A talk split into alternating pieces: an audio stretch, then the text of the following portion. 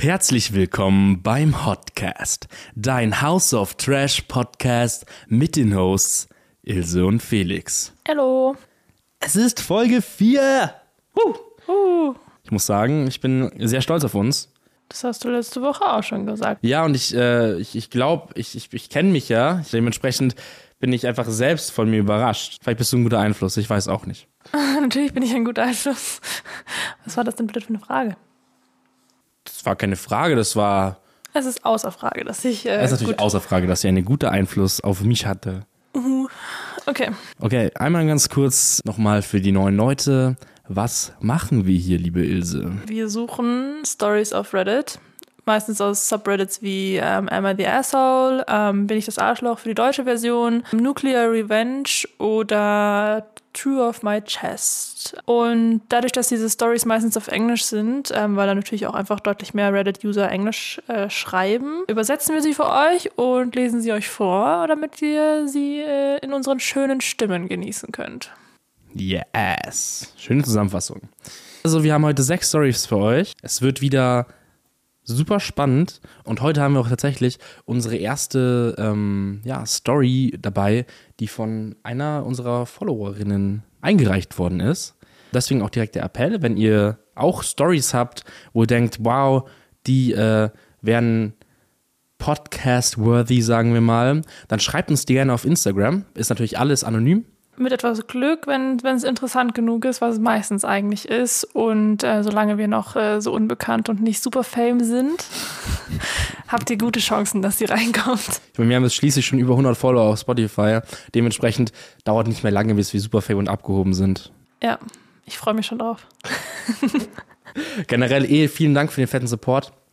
Ähm, nach der letzten Folge haben schon einige auch den Podcast dann auf äh, Spotify bewertet und das ist wirklich krass. Also nochmal, das ist echt das krasseste, was ihr als Support machen könnt, dass ihr den äh, Podcast bewertet, mit, am besten natürlich mit fünf Sternen. Auf allen Plattformen basically. Und ja, genau. Hast du sonst noch irgendwas zu sagen oder wollen wir direkt losstarten? Ich glaube, alles, was ich jetzt noch sagen würde, wäre. Okay. Ach ja, und eine Sache noch. Was sagt ihr zum Set so? Heute mal ein bisschen, bisschen weniger fiery, heute ein bisschen abgespaceder oder so, I don't know. Auf jeden Fall sind wir schön im Grün. Also heute haben wir den, den, das Grünthema echt äh, durchgezogen. Es geht los. Am I the asshole? Weil ich meinem Sohn Geld für eine Hochzeit gegeben habe, die er nicht haben wird. Meine Tochter, 26, hat vor zwei Jahren geheiratet und ich habe ihr 8000 Dollar für ihre Hochzeit gegeben. Vor ein paar Monaten unterhielt ich mich mit meinem Sohn, 32, und wir fingen an, über Beziehungen zu sprechen. Er sagte, er ist sich sicher, dass er ab einem gewissen Punkt niemals heiraten wird. Ich fragte ihn, wie er sich da so sicher sein kann, und er sagte, er weiß einfach, dass er es nie tun wird. Da er 32 ist, denke ich, dass er alt genug ist, um das von sich selbst zu wissen. Ich beschloss ihm sein Hochzeitsgeld in Bar zu schenken, da ich nie zu einer Hochzeit für ihn beitragen werde, wie ich es bei seiner Schwester getan habe. Er war sehr dankbar dafür. Meine Tochter empfindet es jedoch als ungerecht. Sie sagt, Bargeld wäre für sie viel hilfreicher gewesen als das Geld, das sie für eine Hochzeit ausgegeben hat. Ich hatte nie die Absicht, meinem Sohn 8000 Dollar in Bar zu geben, aber wenn er nie heiraten will, ist das nur fair. Habe ich meine Tochter hintergangen? Also erstens komische Einstellung vom, äh, vom Dude, muss ich sagen, weil do you even steuerliche Vorteile, Bro? Manche Leute wissen einfach, dass es wahrscheinlich nichts wird mit heiraten. Oder keine Ahnung, also mit 32 ist vielleicht schon ein bisschen früh noch, aber wenn er wirklich, also ich meine, es gibt ja auch Leute, die sind einfach glücklich, nicht in einer Beziehung zu sein. So, es, es muss ja nicht jeder immer heiraten. Und wenn du das einfach schon weißt, dann finde ich es von der Mutter eigentlich ganz cute, dass sie sagt, okay, ich habe deiner Schwester 8000 Dollar gegeben. Ja. Ich würde für dich gerne was Ähnliches machen und dadurch, dass du nie so einen Anlass haben wirst, wo ich dir sowas zustecken kann, Wahrscheinlich, vielleicht, vielleicht wäre es besser gewesen, hätte sie halt irgendeine Zuzahlung geleistet, keine Ahnung, bei einem Auto oder sowas. Aber eigentlich, also generell, dieses Anspruchsdenken von Geschwistern ist halt einfach nicht angebracht. Also, dass halt die Tochter da so einen, dann da ein Fass aufmacht, das ist halt unangemessen, weil die sollte dankbar sein, dass ihre Mutter sie unterstützt hat und nicht, "Hö, wir hätten das Geld aber auch anders brauchen können. Und ich meine, sie ja jetzt nicht extra mehr Geld bei ihrer Hochzeit ausgegeben, nur weil ihre Mom ihr die 8000 Dollar gegeben hat. Und wenn sie es getan hat, dann sorry, aber dann bist du halt auch so ein bisschen selber schuld. Weil ich meine, am Ende des Tages die 8000 Dollar, wenn sie sie quasi nicht für die Hochzeit, sondern für was anderes bekommen hätte, hätte sie das Geld trotzdem für die Hochzeit ausgeben müssen. Das heißt, am Ende des Tages hat sie nicht mehr Geld in der Ja. Tasche, als sie so auch gehabt hätte. Ich meine, wie gesagt, also keine Ahnung, man kennt es ja, wenn man irgendwie, keine Ahnung, Geschwister hat und man ist 12, 14. 12, 14, Ausrufezeichen nicht, was war es, 26 und 32? Als mein Bruder damals einen Computer bekommen hat, war ich auch richtig beleidigt. So, ich mir so, ich will auch was dafür. Also ich habe dann quasi am, in- am nächsten Weihnachten ein iPad bekommen oder so. Aber ich war da, da schon ziemlich pissig. Aber das Ding ist, man ist halt dann noch ein Kind. Und da kann man das noch voll nachvollziehen, dass man irgendwie versucht, äh, beiden Kindern dasselbe zu geben. Ja, aber at some point, spätestens nach, En- nach Abschluss der Ausbildung, finde ich auch, dass einfach dieses Anspruchsdenken von den Kindern nicht mehr da sein darf. Und wenn halt dann die Eltern sich entscheiden, dich zu unterstützen, dann ist das super cool. Aber das sollte auf gar keinen Fall der Anspruch sein. Und sie sind, sie sind auch nicht verpflichtet, alles gleichgerecht aufzuteilen, weil, wie gesagt, ihr solltet inzwischen eigenes Einkommen haben. Voll, voll. Also ich finde äh, die Schwester beziehungsweise die Tochter in dem Fall irgendwie ein bisschen daneben, weil es halt wie gesagt eigentlich voll süß ist von der Mutter, dass sie da irgendwie fair sein möchte und ihrem Sohn da quasi vertraut, den er sagt, ich werde niemals heiraten. Beziehungsweise wenn er dann irgendwann mal heiratet, dann kann sie sagen, hey, du hast deine 8000 Dollar schon bekommen, Ja, ist ja fair. dann ist ja auch okay so. Ja. Also, Wacko-Move von der Tochter. was ist das bitte für ein Ausdruck? Wacko Move. Was ist das für ein Ausdruck? Sauber, undankbar. Ich habe gerade meine Notizen geguckt und ich habe äh, hingeschrieben, Tochter ist sauber undankbar. Aber sie ist auch sauber undankbar. Ich habe es nur nicht gesagt, weil man Sagt sowas man, sagt man so außerhalb Bayerns? Sauber? Das ist ja schon sauber scheiße. ich glaube, das ist ein bayerisches Ding. Oder? Ich, ich könnte es nicht sagen, ich bin super schlecht, was Dialekt angeht und so. Freunde, sagt uns mal, ihr außerhalb Bayerns, würdet ihr wissen oder würdet ihr, dass es schon, also würdet ihr das ja, Wort sehr mit sauber ersetzen in eurem Sprachgebrauch? Würdet ihr es verstehen? Das würde mich tatsächlich interessieren. Ja. Aber wie gesagt, das sind meine Notizen, die, die sage ich ja so. Und ich habe ja eine gehobene Sprache, wenn ich äh, Sachen äh, sage. Ja, da kommt der, der bayerische Dialekt ist dann weg, ne? Dann äh, wird das Münchner Kindl zum, äh, zum hochdeutschesten Menschen, den man sich vorstellen kann. Genau. Alright, dann äh, geht's gleich weiter zu meiner ersten Story, I guess, oder? Meine Story ist aus dem Deutschen Bin ich das Arschloch-Subreddit tatsächlich mal wieder. Achso, du musstest es also gar nicht übersetzen. Nee, das ist eins zu eins so geschrieben, ne? Super. Richtig Arbeit gespart. Ja, richtig. So vor allem, wenn man auf den TikTok-Kommentar von vorne eingeht. Da, Leute, ne? Da hat uns einfach einer geschrieben, er hat zu eurer Info, ähm, Am I the Asshole, also A-I-T-A, wird ähm, in Bin ich das Arschloch übersetzt. Damit wir alle unsere Texte komplett auf äh, Deutsch vorlesen können. Das war ein super netter Tipp von ihm Ja, übrigens. da, da wären wir nämlich nicht drauf gekommen. Story 1 von meiner Seite. Aus dem Deutschen bin ich das Arschloch Subreddit. Bin ich das Arschloch, weil ich meinen Eltern und meinen Freunden nicht sagen will, wer der Kindsvater ist. Ich finde Kindsvater ist auch so ein wilder Name, so, so eine wilde Aussage. Ich, ich hatte eine, in meiner Grundschulklasse hatte ich ein Mädel, das Kindsvater mit Nachnamen hieß. Das ist halt, also Nachname hin oder her ist es aber einfach ein hässliches Wort. Also Ja. es klingt irgendwie unschön. Voll. Hat keinen sehr schönen Klang. Falls der Hintergrund wichtig ist, kurz dazu. Ich bin 35, weiblich und habe mich sexuell spät selbst entdeckt. Allgemein ist mein Leben nicht einfach verlaufen, umso schöner war diese Zeit des Entdeckens. Nun ist es passiert, ich bin ungewollt schwanger geworden. Etwas, was mich unglaublich gefreut hat, weil ich dachte, aufgrund einer hormonellen Erkrankung, in Klammern PCOS, mir, Oh, ähm, Polyovarian Cystic Syndrome. Irgendwie sowas. Ich habe gerade äh, einen Post davon äh, gesehen, tatsächlich. Das ist eine hormonelle Störung, bei der Frauen zu viel männliche Hormone haben und Zysten auf den Eierstöcken. Und das kann quasi zu Unfruchtbar äh, Unfruchtbarkeit führen, weil das eben die Periode unregelmäßig macht. The more you know. Genau, also sie hat jedenfalls diese Hormonerkrankung und dachte, dass sie gar nicht schwanger werden kann. Nun hat mir aber der Kindsvater sehr leid getan. Ein junger Kerl, Anfang 20, er studiert noch. Er hat die Nachricht dementsprechend panisch und verzweifelt aufgenommen. Nach einem sehr langen Gespräch mit ihm und auch meiner eigenen Entscheidung habe ich mich dafür entschieden, dass eine Abtreibung nicht in Frage kommt. Ich will mein Kind unter allen Umständen haben. Ich möchte ihm aber nicht die Zukunft verbauen, nur weil er als Mann kein Recht hat, Nein zu sagen zu einem Kind im Sinne einer Abtreibung oder Unterhaltszahlungen. Jedenfalls haben wir uns darauf geeinigt, dass wir den Kontakt komplett abbrechen, Fotos, Nachrichten, Internetprofile und so weiter löschen und ich in der Geburtsurkunde unbekannt eintragen lasse. Oder denen irgendeine Geschichte auftische, dass ich mich an nichts erinnern kann oder der Vater nicht auffindbar ist. Das betrifft natürlich auch unsere Familien und Freunde. Er wird nichts sagen und ich werde zum Kindvater ebenfalls nichts sagen. Nun geben aber meine Eltern keine Ruhe und wollen wissen, wer der Vater ist. Enge Freunde und Familie haken auch ziemlich neugierig nach und machen mir Vorwürfe, dass sie ein Recht darauf hätten, es zu wissen. Ich muss dazu sagen, dass ich das dem Kind erst sagen würde, wenn es auch kein Anrecht mehr auf Unterhalt hat und es auch nicht mehr rückwirkend einklagen kann. Bin ich das Arschloch? Also ich würde sagen, nein.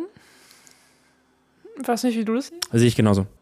Also ich kann verstehen, dass die Familie da super neugierig ist. Wäre ich auch.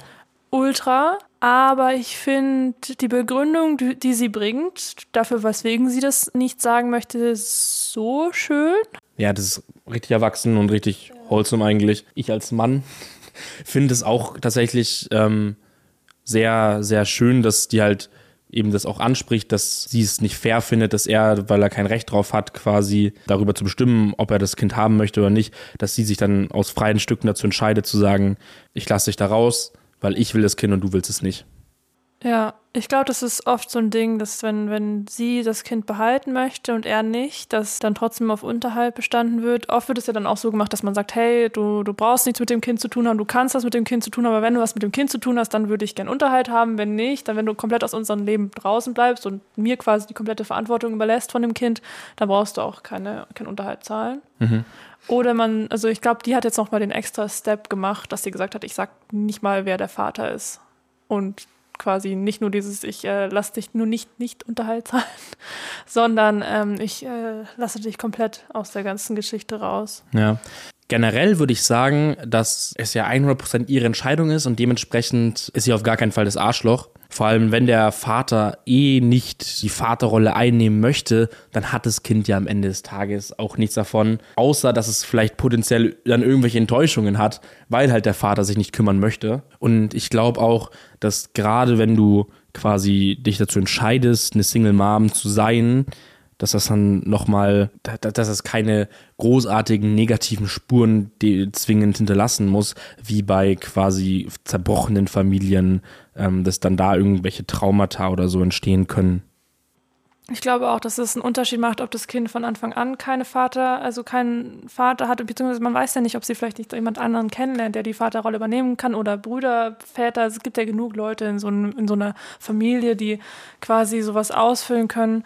Ich meine, das habe ich mir nämlich auch gedacht, als sie geschrieben hatte, dass die Familie denkt, dass sie ein Recht darauf hat, zu wissen, wer der Vater ist. Und das Kind auch. Ich glaube, das Kind hätte schon in gewissem Sinne ein Recht darauf, aber ich meine, das kann man ja auch später im Leben, wenn das Kind denken kann, wenn man merkt, okay, das leidet wirklich hart darunter zu wissen, dass äh, nicht zu wissen, wer der Vater ist. Sie weiß ja, wer es ist und ich glaube, im Notfall könnte sie auch wieder Kontakt zu ihm aufnehmen. Ich glaube, das muss man halt dann auch nicht sofort jetzt alles entscheiden. Ja. Was glaube ich auch keine unwichtige Komponente ist. Also ich bin jetzt kein Psychologe, aber so wie ich das verstanden habe, kann es halt auch ein viel krasserer ja, also für das Kind, das versteht das Ganze ja nicht zwingend. Und wenn es halt nur weiß, hey, mein Vater weiß, dass ich existiere und ich kenne meinen Vater, aber mein Vater will nichts mit mir zu tun haben, könnte es halt auch viel schlimmer für das Kind sein, weil es sich dann ungewollt fühlt oder sowas. Wie schon gesagt, ich finde, das kann man, glaube ich, vorher gar nicht sagen. Ich glaube, das müsste sie dann jetzt mit der Zeit einfach für sich und ihr Kind dann rausfinden, ja. wie sehr das Kind darunter leidet, nicht zu wissen, wer der Vater ist. Und äh, am Ende des Tages muss es dann die Familie trotzdem immer noch nicht wissen. Ja. Also. Ich meine, theoretisch könnte sie ja auch der Familie genau das sagen, was sie reingeschrieben hat. Also ich meine, sie muss ja nicht sagen, wer der Vater ist, aber sie kann halt das Detail sagen. Ich meine, natürlich läuft man dann am Ende des Tages Gefahr, dass es dann irgendwann rauskommt oder sowas, weil irgendeiner von der Familie das Maul nicht halten kann. Aber theoretisch könnte man es ja auch einfach sagen. Ja, aber ich finde, das ist wie gesagt auch ihr gutes Recht. Für, also vor allem, wie gesagt, ich finde, sie, der, der Grund, weswegen sie es nicht sagen möchte, ist einfach total toll, weil sie es ja wirklich nur für ihn macht, weil ihr kann es ja egal sein. So. Ja. Für sie ändert sich ja nichts, ob die Familie jetzt weiß, wer der Vater ist oder nicht, ähm, außer vielleicht ist peinlich oder so, aber äh, das scheint ja nicht der Grund zu sein. Deswegen finde ich, ist es echt total irgendwie ehrenwert. Weil ich mir aber auch vorstellen könnte, dass wenn sie dachte, hey, ich kann eh nicht schwanger werden, dass sie dann vielleicht auch gesagt hat, hey yo, wir brauchen nicht verhüten, ich kann nicht schwanger werden. Und dann fände ich es aber auch wiederum fair, dass wenn sie dann trotzdem schwanger wird, obwohl sie gesagt hat, dass sie nicht schwanger werden kann, dass sie dann halt auch so fair ist, wie sie ja auch ist. Wollte gerade sagen, dann also- kann er ja doppelt nichts dafür. wollte gerade sagen, mal. ich meine, sie übernimmt eh die komplette Verantwortung, so wie sie es daraus liest. Also das ist wirklich äh, echt ein erwachsener Ansatz. Was meint ihr? Sollte sie dem Kind sagen, wer der Vater ist oder nicht? Sagt uns äh, gerne, was ihr denkt. Und ich glaube, dann machen wir weiter mit der nächsten Story. Genau, ich hätte jetzt als nächstes die Story von der Jessie ähm, vorgelesen. Jessie ist die Zuhörerin, die uns geschrieben hatte. Ihr ist es wichtig, dass quasi vorher eine Triggerwarnung ausgesprochen wird. Es, es geht um Depressionen, sexuellen Missbrauch und Suizidgedanken, wenn ihr sowas nicht hören könnt. Wir werden euch in die Folgenbeschreibung einen Timestamp reintun, wo ihr dann quasi äh, schauen könnt, bis wohin ihr dann überspringen müsst. Außerdem nochmal, Felix hat es vorhin gesagt, wir sind beide keine Psychologen. Ähm, wir werden unseren Senf natürlich dazugeben, aber wie gesagt, also wir haben da überhaupt keinen Anspruch, dass äh, da irgendwer das quasi für sich auf sein Leben überträgt. Und wenn ihr da in den Bereichen Probleme habt, dann bitten wir euch dann doch professionelle Hilfe zu jeden Fall. beanspruchen. Und mir ist es vor allem besonders wichtig, dass, ich meine, ihr seid immer super respektvoll in den Kommentaren gewesen bis jetzt, aber bei der Jessie ist es natürlich besonders wichtig, weil wir davon ausgehen, dass sie das auch hören wird und auch lesen wird. Ich lese es jetzt genauso vor, wie sie es uns geschrieben hat. Wir haben äh, daran nichts geändert. Am I the asshole? Schrägstrich slut. Hallo, mein Name ist Jessie. Der Name darf ruhig genannt werden. Abgesehen von diesem Namen werde ich die anderen Namen ändern, damit es für die Jungs anonym bleibt. Die Geschichte ist etwas lang, das tut mir leid, aber ich wusste nicht, was davon relevant ist. Die Geschichte beginnt in der fünften Klasse. Kurz vor Weihnachten ist mein Opa ins Koma gefallen und starb nach drei Wochen im Krankenhaus. Er lebte in Polen, wodurch ich ihn leider nicht so oft sehen konnte, aber er war die beste Person, die ich je kennengelernt habe. Er spielte mit mir und meinen Geschwistern. Er hatte Hühner und Schafe und zeigte mir, wie man welches Gemüse richtig anpflanzt. Er hielt unsere Familie zusammen. Als er starb, änderte sich vieles. Mein geliebter Onkel, er ist sogar mein Patenonkel, zeigte von dort an sein böses Gesicht. Er war Alkoholiker und hatte dadurch extreme Wut und viele Aggressionsausbrüche. Das letzte Mal, als ich ihn sah, war die Beerdigung meines Opas. Er verbot mir und meiner Familie dort zu sein und schrie uns vor versammelter Mannschaft an. Wir wollten am selben Tag noch zurückfahren, doch er verfolgte uns und stand vor dem Haus, in dem wir unsere Sachen gepackt hatten, und schrie. Er holte einen Besen und der war nicht mehr zu beruhigen, seitdem ist unsere Familie gespalten. Er nahm mir die Möglichkeit, mich wirklich von meinem Opa zu verabschieden. Durch diese Situation fiel ich in ein tiefes Loch und begann darüber nachzudenken, warum es mein Opa getroffen hat und nicht mich. Ja, solche Gedanken hat man als Zehnjährige. Doch ich wusste, dass ich es niemandem erzählen kann, weil meine Mama eigene Sorgen wegen meinem Onkel und ihrem Papa, also meinem Opa, hatte. Auch mein Papa war mit ihr beschäftigt und meine Geschwister waren am Lernen, Kochen und Putzen, um meine Mama zu unterstützen. Ich war elf Jahre alt und musste dieses tiefe Loch mit mir selbst ausmachen. Durch diese Gedanken, dass ich besser tot wäre als mein Opa, hatte ich schnell kein Selbstwertgefühl mehr. Ich war in einer Klasse voller wunderschöner Mädchen, mit denen ich mich ständig verglich. In meiner Klasse hatte ich am Anfang keine Freunde, weil ich selbst mit mir und meinen Gedanken beschäftigt war. Ich flüchtete mich in Social Media, eine Welt, die mir Spaß machte, die mir aber unbewusst klar machte, dass ich nicht perfekt sei und dass ich mich anpassen müsse. Damit ist also meine Ausgangssituation klar. Ich war ein depressives junges Mädchen, das schnell lernen musste, ihre Gefühle allein zu verarbeiten, was ich aber nicht konnte. In der sechsten Klasse war es aber dann endlich soweit. Ich habe meinen ersten Freund gefunden. Dieser Junge schrieb mich eines Tages auf WhatsApp an und meinte, dass ich süß sei und dass er mich kennenlernen wollen würde. Ich hatte nichts dagegen und schnell freundeten wir uns an. Er war Sohn eines freiwilligen Feuerwehrmannes und er wollte so sein wie er. Er gab mir das Gefühl, sicher zu sein. Ich werde ihn jetzt Mike nennen. Der Name ist nicht sein wahrer Name. Wir wurden sowas wie beste Freunde, die aber vielleicht mehr werden könnten.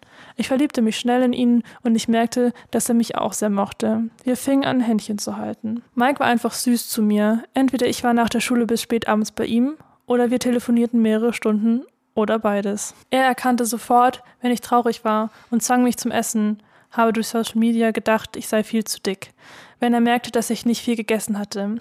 Allgemein gesagt ging es mir immer besser.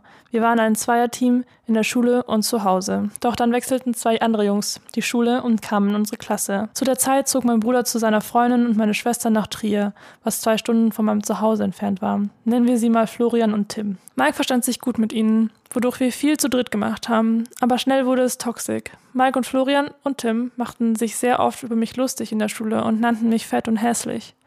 Mike hat mich öfter geschlagen und getreten. Er hat immer Stahlkappenschuhe, Sicherheitsschuhe in der Schule an. Mike trat mich so fest, dass ich bis heute Narben an meinen Beinen trage.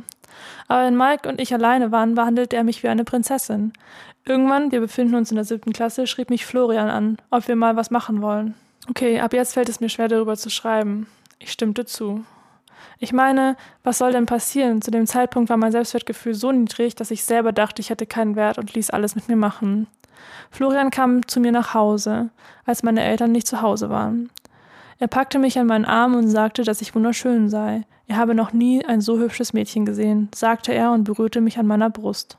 Ich war überfordert, wusste nicht, was zu tun war und ließ es einfach über mich ergehen. Ganz kurz, siebte Klasse, da ist man 13? 14. Ja. ja. Ich war überfordert und wusste nicht, was zu tun war und ließ es einfach über mich ergehen. Am selben Abend vergewaltigte, dieses Wort werde ich im Fortlauf mit V abkürzen, weil es mir sehr schwer fällt, es zu sagen oder zu schreiben, er mich und fuhr nach Hause und ich weinte. In der Schule hat sich aber nichts verändert. Er beleidigte mich weiterhin, nur dass es jetzt noch mehr weh tat. Ich erzählte es Mike, die einzige Person, der ich vertraut habe, doch er wies mich ab und meinte, dass er es sich nicht vorstellen könnte, dass Florian so etwas tun würde. Nach diesem Gespräch hatten wir immer weniger Kontakt, doch auch hier änderte sich nichts in der Schule. Er beleidigte mich und trat mich. Ein Mädchen bemerkte, dass es mir nicht gut geht. Nennen wir sie Pia. Sie fragte, was los sei und sah meine Not. Durch sie hatte ich nun neue Kontakte in der Schule und neue Freunde, die für mich da waren und mich von den Jungs entfernte. Doch Florian schrieb mir weiterhin, fragte nach Treffen so oft, bis ich es nicht mehr verneinen konnte. Er kam dann öfter vorbei und vergewaltigte mich, immer wieder aufs Neue. Auch dann nahm Mike mich nicht ernst, wodurch wir stritten. Ich wurde immer mehr beleidigt und getreten und egal was Pia tat, ich wurde weiterhin so behandelt. Lehrer ignorierten es oder meinten, dass Jungs so sind. So lief es bis zur zehnten Klasse. Florian kam und vergewaltigte mich, wann er wollte, und der Rest von den Jungs ignorierten und schlugen und beleidigten mich. Dann kam es zum 14. Januar. Mike schrieb mir, dass er mich vermisst und sich entschuldigen möchte. Ich hatte immer noch kein einziges Fünkchen Selbstwertgefühl und sprang sofort darauf an. Er sagte, es tut ihm leid, dann küsste er mich. Dies versuchte ich zu vermeiden, nach einem langen Gespräch dachten wir, dass wir zusammen was trinken sollten auf eine neue Freundschaft. Ich rief meine Eltern an, dass ich dort schlafe und dass ich am nächsten Tag nach Hause komme. Mike wurde voll und küsste mich erneut. Ich war auch voll und ließ mich darauf ein. Also voll wie betrunken, oder? Ja. Dann wollte er weitergehen, doch ich sagte nein. Doch dieses Nein wurde überhört und auch Mike vergewaltigte mich. Ich wollte nur nach Suizid begehen, doch ich lernte in dieser Zeit Jonas kennen. Er war vier Jahre älter und manipulierte mich. Er sorgte dafür, obwohl ich nicht bereit war und er genau die Geschichte kannte, dass ich dem Sex zustimmte. Somit könnte man sagen, ich wurde ein drittes Mal vergewaltigt. Viele Menschen glauben mir nicht und meinen, ich sei der Lügner, the asshole or the slut. Viele sagen, ich sei ein Fuckgirl und ich habe kein Recht, mich zu beschweren, weil ich ja nicht hätte darauf eingehen müssen. Also bin ich das Problem? Mittlerweile würde ich das verneinen. Ich bin jetzt 18 Jahre alt und werde bald 19. Ich kann das meiste nicht verarbeiten und ich habe Angst darüber zu sprechen. Ich war nie bei der Polizei oder holte mir Hilfe. Ich habe jetzt eine Beziehung, die nicht toxisch ist. Er versteht ein Nein, heute habe ich keine Lust oder ich bin noch nicht bereit und zeigt mir, dass ich was wert bin. Ich glaube nicht, dass ich das Asshole bin, weil ich meine, ich war dumm und wusste nicht weiter. Bitte Mädels, wenn ihr jemals so etwas erlebt habt oder erlebt, geht zur Polizei. Macht Therapie. Diese Menschen helfen euch. Seid nicht so dumm wie ich, sondern zeigt eure Stärke und lasst euch nicht unterkriegen. Okay, wow. Ähm, ah, schon heavy. Das ist krass, ja. Also, sie hatte auch gemeint, dass es ihr eben vor allem wichtig ist, dass andere junge Mädels, äh, die in ähnlichen Situationen quasi sind, ähm, sich Hilfe holen. Das war ja ganz wichtig, was ich super cool finde. Also erstmal ähm, danke, dass du es mit uns geteilt hast. Es ist wahnsinnig schön zu hören, dass du auf jeden Fall jetzt einen, einen jemanden gefunden hast, der dich respektiert und der dich so behandelt, wie du es verdient hast. Und ja, kurz und mal vorneweg auf jeden Fall, also definitiv not the asshole oder was auch immer man noch für andere Wörter da benutzt hat. Ich finde sowieso ein schrecklicher Begriff. Also Slut, Schlampe finde ich sollte verboten gehören. ich finde, das ist ein ganz schlimmer Begriff und ich finde, das ist nie angemessen, irgendwen so zu nennen. Nee, gar nicht so, so eine Geschichte ist halt wirklich immer sehr schade zu hören. Vor allem auch einfach, äh, finde ich es tragisch, dass sie nicht zu, also dass äh, sie nicht zur Polizei gegangen ist. Ich meine, klar, ich weiß ganz genau, also man kennt es ja, es ist nicht so einfach zur Polizei zu gehen. Es wird einem oft nicht geglaubt, beziehungsweise wird auch runtergeredet. Gerade bei so jungen Leuten, finde ich, so hört, hört man das öfter, dass es dann heißt, naja, ihr seid doch jetzt erst so jung, vielleicht hast du da auch was falsch verstanden und so. Das und es auch schwierig ist zu beweisen am Ende des Tages, ne? Super schwierig zu beweisen und das ist halt, deswegen ist es zwar einerseits super schade, schade, dass sie nicht zur Polizei gegangen ist, weil ich glaube, gerade solchen Leuten muss man einfach, also die, das kann man eigentlich nicht einfach so gehen Ja. lassen. Auf der anderen Seite ist es auch okay, dass sie das für sich nicht gesehen hat, so. Weil, wie gesagt, also gerade jungen Leuten, jungen Mädchen wird da, wird da selten geglaubt, dass das so, so schlimm ist, wie die gesagt haben, dass es ist. Gerade wenn es unter Gleichaltrigen auch gerade läuft. Also Ja. wenn das Mädchen hingeht und sagt, hey, da ist dieser 30-, 40-jährige Dude, ähm, der das gemacht hat, wird, äh, ist es klar immer noch nicht einfach. Wenn es mit Gleichaltrigen passiert, dann wird oft gesagt, naja, ihr wart doch zusammen, wahrscheinlich hast du es nur falsch verstanden. Ja, und zu diesem Thema, dass du äh, keine, dir keine therapeutische Hilfe geholt hast, das ist sehr schade, sage ich mal, weil es ist keine Schande, sich von einem Professional Hilfe zu holen.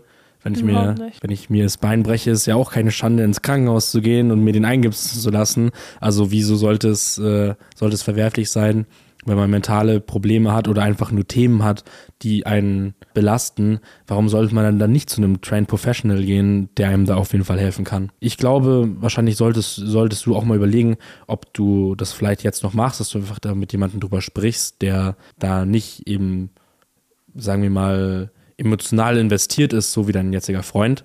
Und ich meine, wenn du es deinen Eltern nicht erzählen möchtest, inzwischen bist du ja auch volljährig. Ähm, das heißt, du kannst es komplett ohne die machen. Wahrscheinlich tut es auf, würde es, also tut wahrscheinlich gut, da auch mal das zu machen. Ich glaube auch, dass es da nicht ein zu spät gibt. Also, ja.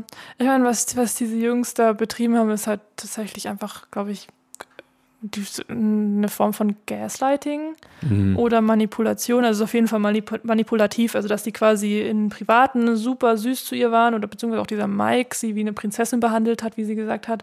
Und in der Schule quasi ihr das Gefühl gegeben hat, dass sie äh, Dreck ist. So, das ist, glaube ich, eine Form von Gaslighting. Also für Leute, die nicht wissen, was Gaslighting ist, ich habe mir eine Definition rausgeschrieben, weil ich äh, vorbereitet bin. ähm, als Gaslighting wird in der Psychologie eine Form von psychischer Gewalt bzw. Missbrauch bezeichnet, mit der Opfer gezielt desorientiert, manipuliert und zutiefst verunsichert werden und die Realitäts- und Selbstbewusstsein allmählich deformiert bzw. zerstört wird. Was im Grunde bedeutet, dass man quasi durch Aussagen wie bist du dir sicher, dass du nicht übertrieben hast oder eben, eben dieses erst nett sein, dann unfreundlich sein, erst nett sein und dir dann quasi das Gefühl geben, dass sie schuld daran ist, dass Ja. sie so gemein zu ihr sind. Das ist quasi Gaslighting. Das äh, führt dazu, dass man quasi nicht in der Lage ist, sich dagegen zu wehren. Also das ist ja das Ding mit Gaslighting, das eben dazu führt, dass die Realität und das Selbstbewusstsein so fern dann vom, vom, Reell, also vom Reellen sind, dass man quasi gar nicht Alles mit sich machen lässt. alles mit sich machen lässt und gar nicht die Fähigkeit hat, sich dagegen zu wehren. Einfach weil ähm, man so sich auch in Abhängigkeit begibt von, von Leuten. Und das heißt, weil sie auch irgendwann gesagt hatte, ich weiß nicht mehr genau, was sie da gesagt hat, ob sie das Problem ist. Also ich kenne das, dass viele dann halt sagen, so, ja, du hättest dich doch einfach wehren können, du hättest doch einfach Nein sagen können, du hättest dich nicht mit denen treffen müssen. Aber das ist halt einfacher gesagt, weil man eben Nicht in der Situation selbst nicht drin in der ist. ne? Situation selbst drin ist. Und selbst gerade wenn man keine anderen Freunde hat, dann ist es nicht so einfach zu sagen, hey, dann trenne ich mich von den einzigen Freunden, die ich habe, so, auch wenn sie scheiße zu einem sind. Und dann haben die natürlich genug Zeit, um dann quasi ihr Selbstbewusstsein so zu verformen, dass die noch viel weniger Nein sagen kann. Ja. Ja, also ich glaube, das ist überhaupt nicht gerechtfertigt zu sagen, dass sie ein Fuckgirl ist oder keine Ahnung Auf was. gar keinen Fall. Nur weil sie nicht Nein gesagt hat, weil das ist nicht so einfach. Vor allem gerade gerade in dem jungen Alter, wo das angefangen hat. Und ich meine, at some point ist es dann ja schon fast wahrscheinlich jetzt mit der ganzen ja, Gewalt, die quasi auf sie ausgeübt worden ist, ist wahrscheinlich irgendwann dann zu keine Ahnung, bitteren Realität geworden, die man sich halt dann eingefügt hat. So, das ist ja ein ähnliches System wie bei Leuten, die jahrelang von ihren, von, keine Ahnung, von irgendwelchen Familienmitgliedern molestet worden sind oder so. Okay, also das war auf jeden Fall die krasseste Geschichte, die ich bisher gehört habe, so in dieser ganzen Podcast-Sache und so. Und ähm, erstmal nochmal wirklich vielen lieben Dank, Jesse, dass du das mit uns geteilt hast und ähm, mad Respect an dich, dass du ähm, erstens den Mut gefunden hast, dich mitzuteilen und quasi, dass du versuchen möchtest, anderen Leuten zu helfen. Das ist wirklich sehr, sehr lobenswert und das wird nicht jeder machen. Und wie gesagt, ich, da spreche ich, glaube ich, für uns beide ganz, ganz, ganz viel Kraft und ähm, ja, hoffentlich viel Freude mit deinem jetzigen Freund. Auf jeden Fall. Ich hoffe, ich hoffe, wir haben dich jetzt nicht enttäuscht mit, äh, mit äh, dem, was wir dazu gesagt haben. Genau. Ähm, ich glaube, wir müssen jetzt, äh, den, den, den Schluss finden. Dann äh, gibt es jetzt von meiner Seite aus ein weiteres I the Asshole. Emma the Asshole, weil ich meinem Bruder gesagt habe, dass er niemanden außer sich selbst Schuld geben kann, dass unser Vater ihm gegenüber kalt ist. Ich bin weiblich 21 und mein Bruder ist männlich 16 und unsere Eltern lassen sich scheiden. Das war eigentlich für keinen von uns ein Schock. Vor sechs Monaten fragte mein Bruder, ob wir uns treffen können und er zeigt mir dann ein Bild auf seinem Handy. Es waren Scheidungspapiere, die er im Auto unseres Vaters gesehen hatte. Ich habe ihm direkt gesagt, dass uns das nichts angeht und brachte ihn dazu, das Foto zu löschen. Außerdem habe ich ihn versprechen lassen, es unseren Eltern nicht zu sagen. Das hat er dann ganze zwei Wochen gehalten. Er erzählt es unserer Mutter, weil er, wie er gesagt hat, nicht damit umgehen konnte, das Geheimnis zu bewahren, obwohl es auch in der Schule Vertrauenslehrer und sowas in der Art gegeben hätte. Es gab eine Menge Drama und meine Mutter hat sich schließlich von unserem Dad scheiden lassen. Und soweit ich weiß, hat sie das bessere Geschäft gemacht, wenn man bei einer Scheidung von guten Geschäften sprechen kann. Unser Vater hat das Ganze nicht gut aufgenommen. Er ist in eine schlechtere Wohnung gezogen als die, die er mit uns hatte und in letzter Zeit war er sehr deprimiert. Er hat auch angefangen, sich von meinem Bruder zu distanzieren. Sie haben nur zwei oder dreimal miteinander gesprochen, seit die Hölle losgebrochen ist. Und selbst dort ging es dann meistens irgendwie um Schule oder so. Ich war auch abweisend, da die andere Alternative gewesen wäre, sauer auf ihn zu sein. Ich habe ihn gewarnt, sich aus der Ehe unserer Eltern rauszuhalten und ja, und jetzt sehen wir ja, was er davon hat. Am Weihnachtstag rief er mich weinend an und sagte, dass unser Vater auf seine Anrufe nicht reagiere und dass er sich wie ein schrecklicher Sohn fühle. Ich hatte kein Mitgefühl für ihn und sagte, ich habe dich gewarnt, dich um deine eigenen Angelegenheiten zu kümmern. Ich würde auch nicht mit dir reden, wenn du meine Ehe ruiniert hättest. Du solltest hoffen, dass er der Vernünftigere ist und dir verzeiht denn ich würde es nicht tun. Ähm, seitdem hat er mich nicht mehr angerufen. Mama hat mich angerufen, weil sie sich Sorgen um ihn macht und sie sagt, er braucht seine Schwester.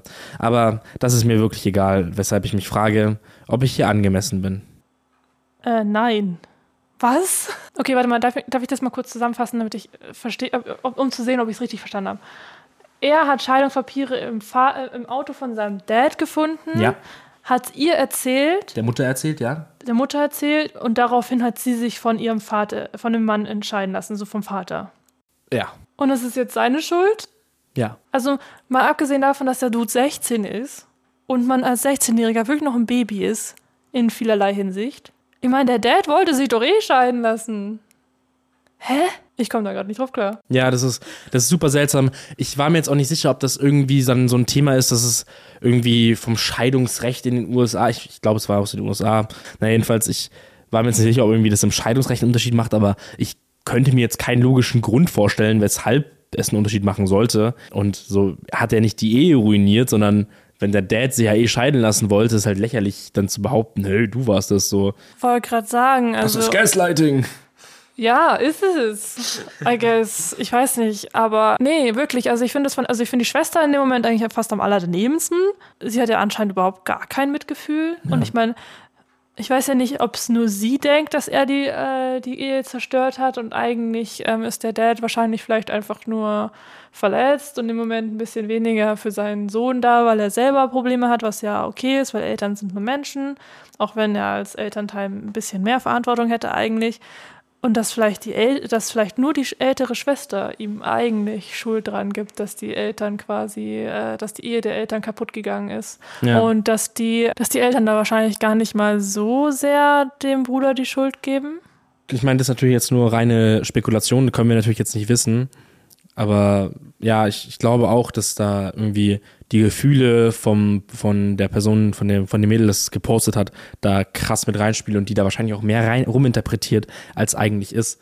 Vielleicht ist es auch irgendwie ihr Coping-Ding, dass sie halt auch nicht damit umgehen kann, dass sich ihre Eltern trennen und deswegen projiziert sie es jetzt auf ihren Bruder oder so. Ja, ich meine, ich komme da drauf, weil sie eben, wie gesagt, so unverhältnismäßig harsh ihrem Bruder gegenüber ist. Ja. Normalerweise sind Geschwister dann so, wenn sie ein gutes Verhältnis haben vorher, dass sie dann quasi noch enger zusammenwachsen, weil sie ja quasi dann als Einzige, als Team quasi gegenüber der Eltern stehen. Ähm, und ich finde es ich find schade für den Bruder. Ja, hat er nicht verdient so. Das Einzige, was man ihm vielleicht ankreiden könnte, ich meine, klar, es, normal meistens hat man als Kind so seinen Elternteil, mit dem er closer ist und dann das andere, mit dem man nicht so close ist. Aber er hätte vielleicht lieber einmal mit dem Vater sprechen sollen als mit der Mutter direkt.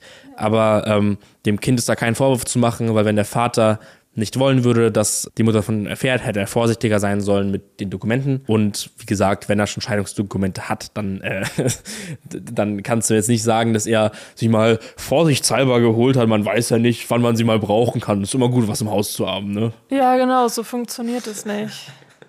Vor allem finde ich es auch sehr, sehr gemein von ihr, dass sie das so, so ironisch gesagt hat, dass er das Geheimnis nicht für sich behalten konnte, weil er nicht damit umgehen kann und es ja auch Vertrauenslehrer in der Schule gibt. Ich also ganz ehrlich, ich könnte damit auch nicht umgehen. Ich könnte nicht damit umgehen, also also ich weiß nicht, ob es jetzt anders wäre, aber früher als Kind, wo man auch noch mehr mit seinen Eltern gemacht hat, hätte ich auch nicht damit umgehen können, wenn ich gewusst hätte, hey, mein fucking Dad will sich scheiden lassen, so. Ja, also das ist auch nichts, was ich für mich behalten wollen würde. Und anscheinend ist die Schwester ja auch anscheinend nicht so der Ansprechpartner, wo man quasi dann äh, eben dort sein, seinen Gefühlen ja. irgendwie freien Lauf lassen kann. Ähm, also ich finde es total unfair von ihr, dass sie ihm vorwirft, dass er es nicht für sich behalten konnte. Also finde ich, also also ich würde sagen, sie ist das Arschloch, ja. Definitiv. Wie immer hätte man bestimmt anders handeln können, beidseitig an, von allen Seiten, aber jetzt nur bei der Fragestellung ist sie auf jeden Fall das Arschloch. Aber vielleicht habt ihr da auch eine andere Sicht drauf. Wir sind beide keine Scheidungskinder, dementsprechend, vielleicht, vielleicht verstehen wir es auch nicht ganz. Also, wenn bei euch jetzt Leute dabei sind, die äh, die Schwester voll verstehen oder die selbst Scheidungskinder sind und deswegen eine andere Sicht drauf haben, lasst uns da wahnsinnig gern dran teilhaben. Wir sind immer gerne bereit zu lernen, aber auf der, aus der naiven Sicht von zwei äh, Ungeschiedenen ähm, ist sie auf jeden Fall das Arschloch. Ja, definitiv. Vor allem auch als, als Perspe also aus der Perspektive von zwei Leuten, die eine super gute Beziehung zu ihren Geschwistern haben. Ähm, also würde ich würde mir nie im Leben einfallen, so mit meinem Bruder umzugehen. Ja. Nicht sorry, oder? Ich habe noch eine mitgebracht. Die kommt aus dem True of My Chest Subreddit. Und ich persönlich finde sie sehr amüsant und etwas wild. Sie ist nicht so lang, sie ist wirklich super kurz. Die ist wirklich gut. Okay. Ich habe versehentlich mit der Tochter meines Mitarbeiters geschlafen. Ich, M38, arbeite mit diesem Typen M55 zusammen und wir beide nehmen von Zeit zu Zeit Escorts in Anspruch. Also Escorts, für die, die es nicht wissen, sind äh, Damen, die man quasi buchen kann, um dann entweder den Abend miteinander zu verbringen und oft ist eben dann auch Sex äh, Teil des, der, der Dienstleistung. Also ich dachte, dass Escorts eigentlich immer Prostituierte sind. Nee, du kannst, es gibt auch tatsächlich Escorts, die nur mitkommen zum Essen, so, so Girlfriend-Package-mäßig. Ach krass, okay. Aber ja, es ist oft äh, am Ende des Abends auch Sex. Mit Happy Ending? okay, auf jeden Fall nehmen sie beide äh, von Zeit zu Zeit Escorts in Anspruch. Wir haben uns sogar über ein paar Websites ausgetauscht. Das ist richtig komisch. Wow, das. Ich, also, das, also ich weiß nicht, ich meine. Es wird, es wird noch besser. Wow. Ich, ich, ich bin jetzt schon, wow. Eines Tages traf ich dieses Mädchen, Anfang 30, weiblich, auf einer Website und wir schliefen miteinander. Einige Zeit später war mein Kollege auf Arbeit schlecht drauf. Ich fragte ihn warum und er sagte, er hätte seine Tochter auf einer Escort-Seite gefunden. Uff. Ich sagte das einzig Angemessene. Es tut mir leid, das zu hören. Wir sind Freunde auf Facebook. Er schrieb einen langen Beitrag über seine Tochter, in dem er uns alle bat, für sie zu beten und dass der Teufel für sie, äh, da, Boah, indem, er, indem er uns alle bat, für sie zu beten und dass der Teufel sie für seine Zwecke benutzte und postete ein Bild, auf dem dasselbe Mädchen zu sehen ist, mit dem ich Anfang der Woche zusammen war.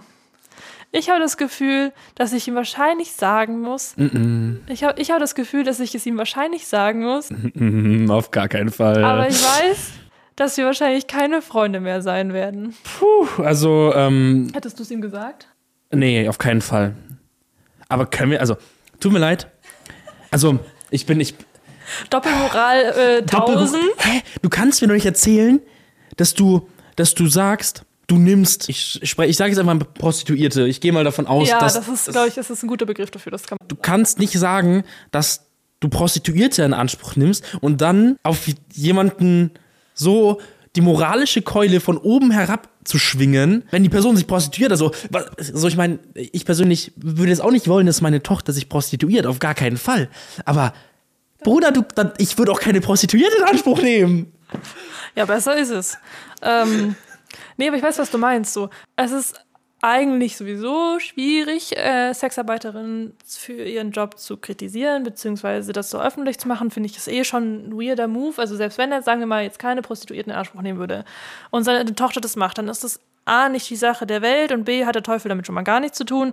Und Halt dieses konservative amerikanische wieder dann, ne? ja, klar, natürlich. Aber auf der anderen, und, und außerdem ist es einfach immer noch ein Beruf, der vollkommen legitim ist. Aber dann auch noch die Audacity zu haben, selber regelmäßig anscheinend ähm, Escorts äh, zu buchen und sie mit seinen Arbeitskollegen auszutauschen. Entschuldigung, das ist dann schon mal wieder Next Level. Und dann, also ich meine, es ist mir anscheinend nicht mal peinlich. Ja, also mir Und wäre das ja dann- unangenehm. Und dann so einen Post zu machen, schwierig.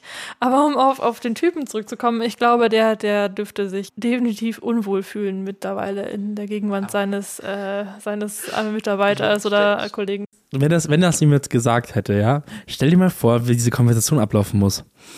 Hey, Dude, ähm, weißt du noch, du hast dir letztens erzählt, ja, ich, lustige Geschichte, also, du meintest ja, deine Schwester, äh, deine Tochter ist Escort, du wirst lachen, das wusste ich.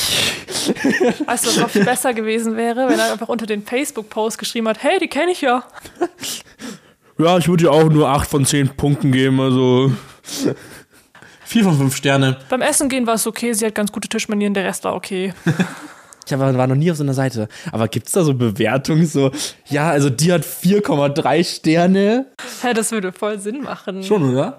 Also ich als, als Escort würde es so kannst du- implementieren, weil da kannst du ja super Werbung für dich selber machen. Da kannst du so raten, so, okay, einmal Personality, dann einmal Aussehen, dann einmal, keine Ahnung, Tischmanieren. Tischmanieren, dann Körpergeruch, keine Ahnung, irgendwie sowas. Und dann, also das, Leute, also falls es das nicht gibt, dann, ähm, ihr habt es bei mir zuerst gehört, dann ist das jetzt unsere geclaimte Idee und wir werden da jetzt eine Seite aufbauen. Äh, Es gab tatsächlich auch äh, ein Update, ähm, was äh, Folgendes äh, sagt. Äh, ich habe es ihm gesagt. Er sagte mir, dass er das Gefühl hatte, dass sowas passiert ist, weil ich, in, weil ich mich in seiner Nähe seltsam verhalten habe.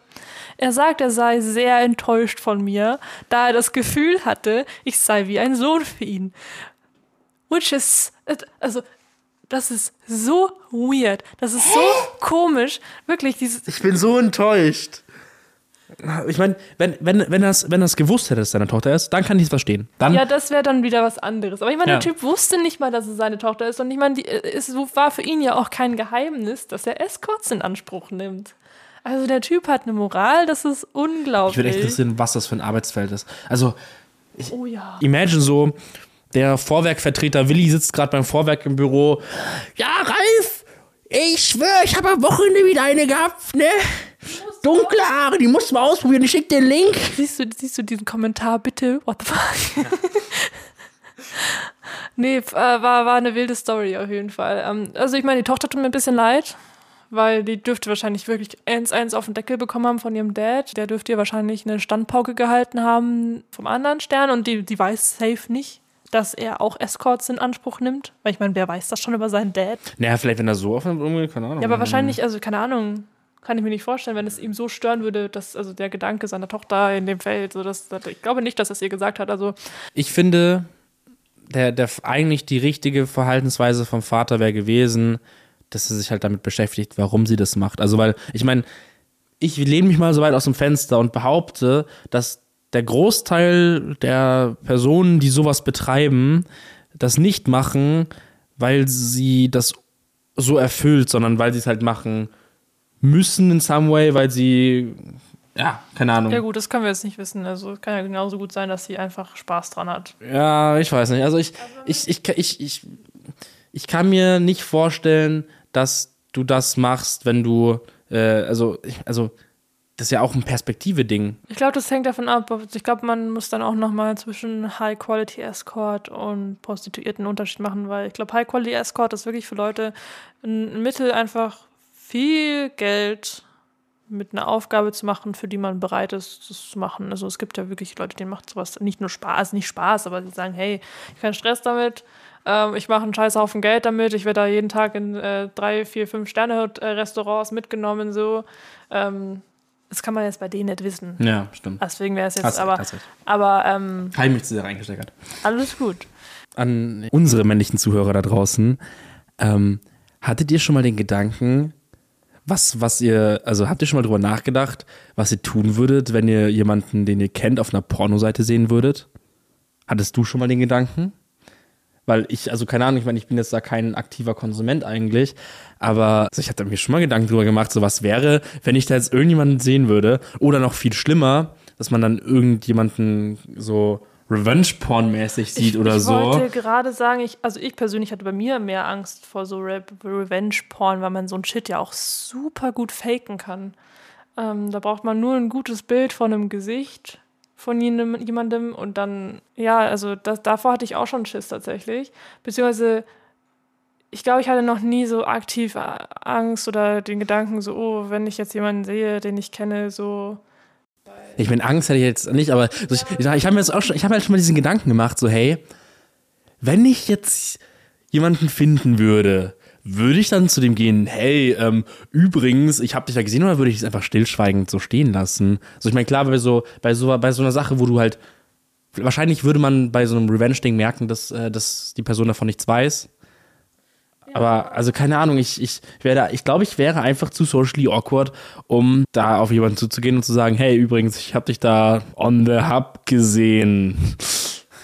Ich glaube, es hängt davon ab, wer. Wenn ich die Person gut kennen würde, würde ich mir da, glaube ich, nicht. Okay, bei meiner Schwester würde ich, also, der, der, die, die will ich, aber. Aber so. auch schon Stufen drunter. Sobald ich irgendwie so locker mit jemandem befreundet wäre, würde ich zumindest mal irgendwann vielleicht mal nachfragen, so, hey, übrigens. Hey, übrigens, äh, nice cock, Bro. Keine Ahnung, aber ich will, mich würde das interessieren. So, und ich meine, die Person weiß dann wahrscheinlich auch Bescheid, I guess. Hoffen wir mal. Und wenn nicht, dann doppelt gut. Nee, also. Hatte ich jetzt noch nicht so. Hattet ihr, habt ihr schon mal äh, jemanden zufällig äh, auf einer Pornoseite gespottet. Pornoseite gespottet. Und äh, was habt ihr dann gemacht, falls ihr das getan haben solltet? Das würde uns sehr interessieren, weil äh, wir brauchen Handlungsanweisungen für den Fall, dass uns das mal passieren sollte. Genau. Bitte Step-für-Step-Anleitung. Ähm, bitte Step-für-Step-Anleitung in die Kommentare. Wir werden uns daran halten und ich hoffe nicht, dass wir am Ende sagen müssen, Anweisung zu ungenau. Bin jetzt selbst in einem Porno. Nach dieser doch recht ähm, ja, sagen wir mal, durchwachsenen Story von dir. Schließen wir nochmal mit einer krassen, krassen Revenge-Story ab. Ähm, was wäre eine Folge ohne eine krasse Revenge-Story? Mhm. Aber da habe ich wirklich so richtig, da dachte ich mir, wow, das ist ein Film, Alter. Ich revanchierte mich an den Mobbern meiner Kindheit, indem ich eine ganze Stadt zerstörte. Klingt so ein bisschen äh, super, also Batman-mäßig, so, so Joker-mäßig, so. Eher so ein bisschen Godzilla-mäßig. Ich habe die um, ich habe äh, übrigens dann äh, 15 Rohrbomben verteilt und äh, alle waren tot. Um den Dreh so ungefähr war das auch, ja. ja. Nee, Spaß. Also, ich habe r slash askreddit durchstöbert und bin auf einen Thread gestoßen, in dem es darum ging, was mit dem Trenchcoat-Jungen an deiner Schule passiert ist. Ich war genau dieses Trenchcoat-Kid, kam in die Stadt zurück und äh, zerstörte sie. Zur Vorgeschichte. Ich wuchs in einer konservativen Kleinstadt in einer sehr religiösen und konservativ ländlichen Gegend auf. Ja, hätte wirklich zweimal konservativ geschrieben. Keine Ahnung warum. Vielleicht waren sie besonders konservativ. Habt ihr mitbekommen, dass sie konservativ sind? Die Menschen legten daher großen Wert auf moralische Integrität und den Schein. Die Aufrechterhaltung der Fassade ist das Allerwichtigste. Jeder muss wöchentlich in die Kirche gehen und die Menschen werden hart dafür verurteilt, wenn sie als sündhaft dastehen. Für mich war das eine schwierige Sache, da die Karten von Geburt an schwer gegen mich standen. Ich bin nämlich ein Vergewaltigungskind. Meine Mutter verlor ihre Eltern, als sie noch jung war und wurde von ihrem Onkel und ihrer Tante aufgenommen. Der Onkel hatte eine wichtige Position in der örtlichen religiösen Hierarchie. Als er und ein paar seiner Freunde begannen, meine Mutter sexuell zu missbrauchen, wurde das von allen ignoriert. Als sie schwanger wurde, wurde es als Zeichen dafür gewertet, dass sie eine Hure ist, die herumläuft und verheiratete Männer verführt. Sie wurde ausgestoßen. Warum sie nicht aus der Stadt wegzog, weiß ich nicht. Aber ja, da kam ich ins Bild. Unehelich und ohne Vater geboren. Gebrandmarkt als sündiger Ausgestoßener. Meine Kindheit war beschissen. Ich gehe nicht ins Detail, aber es reicht zu sagen, dass ich zu dem Zeitpunkt, als ich anfing zur Schule zu gehen, ziemlich kaputt war. Die Schule machte es noch schlimmer. Ich wurde erbarmungslos schikaniert. Die Lehrer trugen ihren Teil dazu bei, da sie alle der religiösen Gemeinschaft angehörten, die mich als befleckt ansah. Stellt euch vor, ihr wärt das einzige schwarze Kind in einer Stadt, die vom Kuckucksklan regiert wird. Und ihr könnt euch vorstellen, wie es war. Das ist drastisch. Also ja, in der Schule wurde ich zum Trenchcoat-Kid oder dementsprechend kulturellen Äquivalent, was ich nicht mit reingenommen hatte. Also er ist kein Ami tatsächlich. Ähm, in den Kommentaren wurde spekuliert, dass es wahrscheinlich ein Skandinave ist, aber ähm, wissen wir jetzt nicht. Ich wurde absichtlich seltsam und feindselig, um die Leute abzuschränken. Die Leute haben mich in die Schublade beschädigt und befleckt gesteckt. Und ja, ich habe das aufgegriffen und in etwas verwandelt, mit dem ich mich schützen konnte. Trotz all dieser Widerstände schaffte ich es, meinen Abschluss mit guten Noten zu machen. Eine entfernte Tante, meine einzig anständige Verwandte, um genau zu sein, hilft mir, auf ein College in einer richtigen Stadt zu kommen. Sie war das schwarze Schaf der Familie und sah sich selbst in mir. Also, davon gehe ich aus. Etwa zu dieser Zeit trank sich meine Mutter zu Tode. Ich kann es ihr nicht verübeln. Sie hatte eine Lebensversicherung, die mir beim Studieren half. Das, ist, das, ist, das klingt so harsch, ne? Das ist krass. Ja, ja, aber ich meine, recht hat er. Ja. Das Stadtleben hat mich befreit. Ich begab mich in Therapie und schaffte es, die Wunden zu behandeln, die diese Stadt in mich geschlagen hatte. Ich wurde diese beschissene Stadt los, aber ich glaube, ein Teil von ihr hat mich nie verlassen. Ey, ich, als ich das das erste Mal durchgelesen habe, dachte ich so dieses You can, uh, you can put me out of the ghetto, but you can't take the ghetto out of me. Hat auf jeden Fall den Vibe. Die Jahre vergingen. Ich wurde eine Art analytischer Berater. Ich arbeite für ein internationales Unternehmen, das für andere Unternehmen unkonventionelle Analysen durchführt. Ich werde nicht ins Detail gehen, um meine Identität zu schützen, aber wir helfen dabei, alle möglichen Situationen zu lösen. Nun, in meiner Branche werde ich manchmal gerufen, um bei der Verkleinerung von Betrieben zu helfen. Das ist scheiße. Die Leute, die entlassen werden, tun mir leid, aber wenn ich es nicht tun würde, würde es jemand anders tun. Das ist immer so eine Aussage, man. Das ist so dieses. Ach, naja, aber. Das ist sein Job. Ja, ist sein Job. Ähm, vor ein paar Jahren bekam ich den Auftrag, drei verschiedene Fabriken zu besuchen, sie im Großhandel zu bewerten und dann einen Vorschlag zu unterbreiten, welche davon ins Ausland verlagert werden sollte. Eine dieser drei Fabriken war meine Heimatstadt. Die beschissene Stadt, in der ich aufgewachsen bin, war eine der Ein-Schornsteinstädte, wie wir in meinem Land sagen.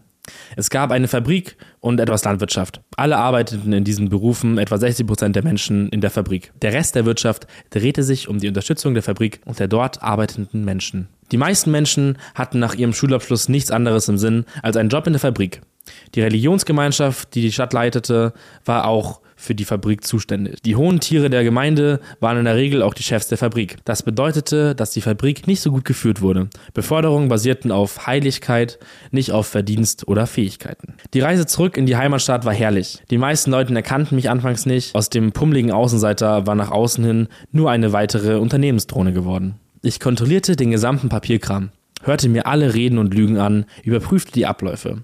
Dabei ließ ich Andeutungen fallen und schließlich wussten sie, wer ich war. Die Leute in der Fabrik haben für mich dann eine Party geschmissen, der alten Zeiten willen. Viele meiner alten Schulkameraden waren da. Wir erinnerten uns an falsche, gute Zeiten zusammen. Ich warf einen Schein auf jede Gruppe, indem ich ein bestimmtes Mobbing-Ereignis erwähnte, das ich ertragen hatte, um zu sehen, wie die Atmosphäre peinlich wurde. Dann lachte ich darüber, als wäre es immer ein Witz gewesen und ich hätte mich daran gewöhnt. Innerlich kochte ich vor Hass und genoss das alles. Ich liebte es, ihre Gesichter zu sehen, zu sehen, was aus ihnen geworden war, weil ich ihnen verdammt nochmal alles wegnehmen wollte. Am Ende schienen sie erleichtert zu sein, weil sie glaubten, sie hätten Glück gehabt, dass ich die Prüfung durchführte, dass der Junge aus der Heimatstadt sie beschützen würde. Nach meinem mehrtägigen Besuch fuhr ich mit meinem Mietwagen durch die Stadt, nur um zu sehen, wie die Leute lebten, um mich daran zu erinnern, wie es war. Die Stimmung, in der ich mich befand, kam einer sexuellen Erregung gleich. Das hat er wirklich so geschrieben. Das äh, ist. Äh. Das ist weird. Ich hatte nie verstanden, warum Menschen Machtpositionen anstreben, aber ja, jetzt verstand ich es. Der Rest ist, wie man so schon sagt, Geschichte. Ich schrieb einen wirklich vernichteten Bericht, in dem ich jeden noch so kleinen Fehler und jede noch so kleine Ungenauigkeit in der Fabrik der Stadt dokumentierte. Ich brauchte nicht zu lügen. Ich nahm einfach Dinge, die es schon gab, und polierte sie auf, bis sie noch schlimmer aussahen, als sie es waren. Es war die Unwahrheit dann. Die Fabrik wurde geschlossen und in den drei folgenden Jahren starb die Stadt. Kein Unternehmen ist jemals als Nachfolger in Erscheinung getreten. Drogen- und Alkoholkonsum stiegen in die Höhe, ebenso wie Kriminalität und häusliche Gewalt. Leben und Familien zerbrachen. Davon hat sich die Stadt bis heute nicht erholt. Abgesehen von ein paar aufgeweckten Seelen, die weggezogen sind. Manchmal verfolge ich sie immer noch in den sozialen Medien und genieße es, wie beschissen ihr Leben ist und wie sie alle endlich für das bezahlen müssen, was sie mir und meiner Mutter angetan haben. Ich empfinde nicht das geringste Gefühl der Reue. Wenn ich das alles noch einmal machen könnte, würde ich es tun. Nur würde ich es zuerst so einrichten, dass ich dabei sein könnte, wenn sie die Nachricht von der Schließung der Fabrik erhalten. In meiner Fantasieversion der Ereignisse würde ich sogar ein Jahr lang in der Stadt bleiben, nur um zu sehen, wie alles zusammenbricht. In Wirklichkeit werde ich nur noch einmal dorthin zurückkehren. Wenn mein Onkel endlich stirbt, werde ich ihm auf sein Grab pissen. Get yourself some help. Aber wirklich. Also, ich meine, er hat geschrieben, dass er seine Traumata bewältigen konnte in der Therapie. Ich, also ich weiß ja nicht, was ähm, Psychologe vom Beruf macht, aber, aber Traumabewältigung war auf jeden Fall nicht dabei. ich weiß nicht, so die erste Hälfte der Story war ich noch so, ah, okay. Die, St nee, die Stadt klingt wirklich wie ein Hellhole die Leute, also ich komme ja mit so Ultrareligiosität eh nicht zurecht. Deswegen hatte ich auch wirklich voll Mitleid mit ihm und habe mir dann gedacht, okay, wenn du wirklich in so eine Situation geboren wirst, dann ist das, glaube ich, wirklich ein scheiß Start ins Leben. Und wenn die Leute dann auch noch Mobber sind und keine Ahnung was, und äh, aber so die zweite Hälfte der Geschichte habe ich mir gedacht, was für ein Psycho. Ja, also der Post ist auf jeden Fall kein Sympath. Ähm Nein, und ich meine, wenn er so geworden ist, weil er aufgewachsen ist, wie er aufgewachsen ist, muss man da vielleicht mal ein Auge zudrücken, aber im Großen und Ganzen kommt er so unsympathisch rüber, dass es einem echt schwerfällt. Ja, und ich meine, weißt du, so, ich kann natürlich auch verstehen, dass man die Leute nicht mag, die ihn gemobbt haben und so, aber keine Ahnung, die werden bestimmt auch inzwischen Kinder haben oder irgend sowas. Und die können auf jeden Fall nichts dafür, dass ihre Eltern Arschlöcher sind. Auch, dass er sich dann freut, dass die Drogen- und Alkoholsüchtigen. Und die häusliche Gewalt, obwohl seine Mutter Opfer von häuslicher Gewalt war. Da wollte ich gerade drauf eingehen. Tut mir leid, das habe ich sehr vorweggenommen. Ähm, aber ja, genau, das ist, dass ihn das dann halt nicht juckt. So, mein, mein Gedanke bei so, bei so Racheaktionen ist immer, nur weil sie scheiße zu dir waren, heißt es nicht, dass du scheiße zu ihnen sein musst. Ja. Sondern ich finde so Sachen, wo quasi die Leute zwar kriegen, was sie verdient haben, aber die Person, die eben, der eben was Böses angetan wurde, halt eben nicht auf der Niveau runter. Ja, ich wäre für so ein Karma Rules Ding, ja, aber nicht halt für man spielt Gott. Ja, genau. Und also auch die Aussage, ich musste ja nicht lügen, ich habe es nur schlimmer gemacht, als es eh schon war, äh, schwierig. Weil am Ende des Tages kann mir keiner erzählen, dass er objektiv entscheiden konnte, ob die Fabrik wirklich hätte ja. geschlossen werden müssen oder nicht. Weil man nur sagen könnte, okay, er hat dann nichts schlimmer gemacht, er hat wirklich einfach nur zufällig war die Fabrik in seiner Heimatstadt die schlechteste von allen und es hätte so oder so geschlossen werden müssen. Aber so klang das halt ich einfach mein, nicht. Vielleicht war es das so. Ich meine, ja, wenn man wenn man wenn man es mal ganz nüchtern betrachtet, ist es ja wohl scheinbar so, dass jetzt das Führungs die Führungsriege nicht die Qualitätsriege ist, weil die halt nur nach Religiosität gefühlt bewertet worden sind. Dementsprechend kann es schon sein, aber er hat es halt gar nicht beleuchtet, was halt schade ist. Und er hat es halt, wie gesagt, selber gesagt. Ja, es war, ich habe jetzt zwar nicht gelogen, aber ich habe es auch ein bisschen schlimmer gemacht. Ja. Weißt du, das wäre gut für unsere Sympathie gewesen. Es war, es war basically Lügen. Und deswegen ähm, macht es einem halt schwer, da zu sagen, okay, man ja. kann davon ausgehen, dass er objektiv die richtige oder die, die wirklich die schlechteste Fabrik geschlossen hat. Ja. Und ich finde es halt super problematisch, dass er sich da so dran aufgeilt. Ja, dieses, diese, diese Aussage mit dem, ich konnte nie nachvollziehen, warum Leute Machtpositionen wollen, aber jetzt kann ich es erzählen, das, das klingt wie so ein so ein Joker, so ein Größenwahnsinniger, der jetzt gerade Blut geleckt hat und jetzt will er gerade die ganze Welt unterwerfen. Ja, so spätestens so. als er das geschrieben hatte, dachte ich mir so, äh. Also vor allem, wie er auch so geschrieben hat, das, das hat mich, wie war wie sexuelle Erregung. So stelle ich mir vor, wie der Typ an seinem Laptop sitzt, das tippt, ne, den Boner seines Lebens hat einfach, weil er, weil er sich selbst so krass an dieser Story aufgeilt. Nee, finde ich ein bisschen eklig. Aber ähm, wir würden gerne wissen, was ihr dazu denkt. Äh, findet ihr, dass äh, das eine gerechtfertigte Rache ist? Ähm, wir haben da ja mal ziemlich geteilte Meinungen bei unseren Re Revenge-Stories, ähm, ob sowas gerechtfertigt ist oder nicht. Deswegen, wir sind immer sehr äh, interessiert daran zu hören, wie ihr diskutiert miteinander. Ja, das war's wieder. Das war's schon wieder. Wir haben äh, wir es geschafft. Wir sind wir haben es hinter uns oder ihr habt es hinter euch ehrlicherweise. Falls ihr unsere Stimmen demnächst nochmal hören wollt mit neuen Stories, müsst ihr nur einschalten nächste Woche. Überall, wo es Podcasts gibt. Und auf YouTube und auf TikTok. Genau, wenn ihr unsere Gesichter dabei sehen wollt. Genau. Wenn so. ihr schon auf YouTube seid. Hi. Lasst gerne generell ein Like da, gebt uns eure Meinung. und folgt gerne dem Ganzen.